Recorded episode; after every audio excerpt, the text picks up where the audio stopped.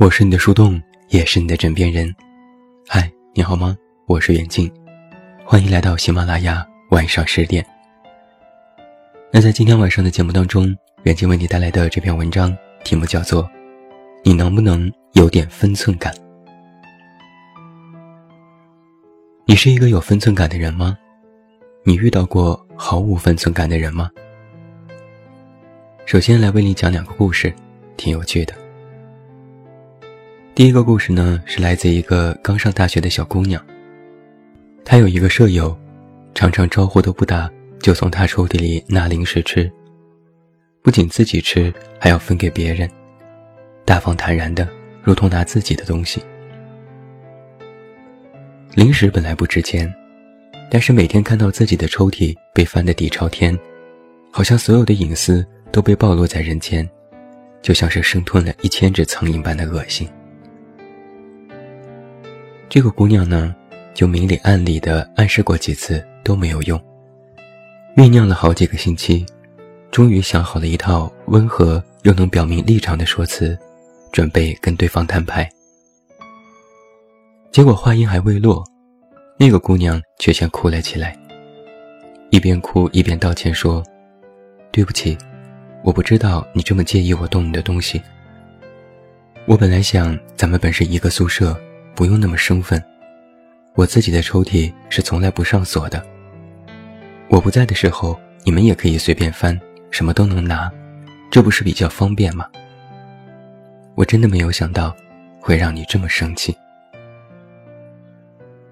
说来说去，舍友反倒觉得好像是自己做错了。第二件事，是一个工作了一年的姑娘讲给我听的。他在一家创业公司上班，大家年龄相仿，又都是北漂，在繁重的工作压力之下，几个女孩们的亲密友谊成为了办公室的唯一暖色。因此，当其中一个女孩被分手的时候，她就立刻承担起了好闺蜜的角色，又是陪聊陪哭，又是出谋划策。无奈几番挽回无果，那女孩周末。又一次召集了好同事们，在 KTV 里以泪洗面，一遍遍唱着他们的定情歌。他又是着急又是心疼，于是，一把把话筒从那女孩里夺下来说：“像这种渣男，他根本不值得你这样做。”当时好像是有谁打了个岔子，不久大家也就散了。只是从那时开始。他就能明显的感觉到那个女同事的疏远。后来，他旁敲侧击的打听到了那女孩对他的评价。那女孩说：“人不错，就是太没有分寸感。”这个女生也是委屈的要命。她一句心情不好，我陪她聊一夜，第二天六点起来补工作。她精力不集中，工作老是不按时完成。是我每天陪着他加班。他要去酒吧买醉，我怕出意外，自己患着感冒都陪他去。姑娘很委屈，我对她掏心掏肺，她嫌我没有分寸感吗？在听到这两个故事之前，我对缺乏分寸感的人，总是有种缺乏耐心的偏见。可是第一个姑娘有多愤怒？第二个就有多委屈，而这两种情形，在我们的生活当中几乎每天都会遇到。相比那些处心积虑的伤害和有意的激怒，因为分寸感产生的纠纷最不起眼，却往往也是最让人头疼的。纠结它吧，好像小题大做；不纠结吧，却又如鲠在喉。毕竟一个人没有什么分寸感，这不是坏，也不是蠢，甚至都不能扣上教养这样的帽子一概而论。就如同第二个讲述者一样，明明是一腔好心，却只收获了疏远和嫌弃。所以我说，分寸感的本质无关于素质，更无关于智商，而是一个人在社交活动当中表现出的推演他人心智的能力。在社交里，你不仅要知道自己在做什么，还要知道自己的行为会激发对方怎样的反应和情绪。从心理学上来说，分寸感有三个层次。第一层是尊重他人，这些就比较简单，比如别人午睡的时候不要大声的讲电话，不要跟任何人开有关于人身攻击的玩笑，不要随便动别人的东西，以他人的界限为界限，来约束自己的行为，这就是尊重他人。第二层是看重自己，珍惜自己的时间。不是每个电话都需要接，不是每件事都要去参与。尊重自己的付出，永远不要不求而教，永远不要在别人只要求一的时候给别人十。不要让自己的付出成为对方的累赘，不要因为出发点是为你好，就能肆意越过别人的防线。以自己的界限为界限。主动构建人际交往的疆界，而第三层，也是最重要的，叫做敬畏看不见的规则。初唐四杰之一王勃，六岁能作文，九岁著《汉书》，是唐高宗亲自盖章认证的神童。十六岁就被李贤招至府下，看似前途无可限量。但仕途之路却一波三折。归其根本，就是缺乏分寸感。王勃第一次遭到贬斥，是因为一件看似小的不能再小的事情。高宗李治共有八个儿子，诸王之间以斗鸡为乐，鸡与鸡的胜负就是诸王之间的暗自较量。作为幕僚，王勃觉得义不容辞要帮一把。斗鸡他不在行，写文章却是一把好手。他立刻大笔一挥，写了一篇《叫鹰王姬》，来为自己的人加油。皇子之间的波涛暗涌再常见不过，借斗鸡发泄也没什么。可是写文这种东西，是一个王府幕僚能随便写的吗？王勃在银河的时候，压根就没有想到，自己触碰了陶光宗最敏感的底线。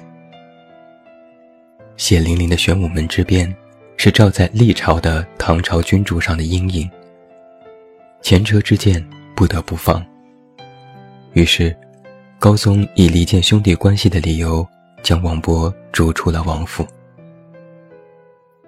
最后，直到死，他都没能再踏进长安城一步。从现代人的眼光来看，这个小故事里，王勃很可惜。但并不是十分的冤枉。在任何一个时代的社交场合，都有不宜触碰的禁忌话题。从前是朝堂是非，是权力，是皇位继承；如今是男人的收入和女人的体重，是微信聊天记录，是对方的男女朋友配不配得上他的评价。这些东西。不会写在任何的学生手册和入职指南上。但也就是这些看不到的规则，让触碰到它的人非死即伤。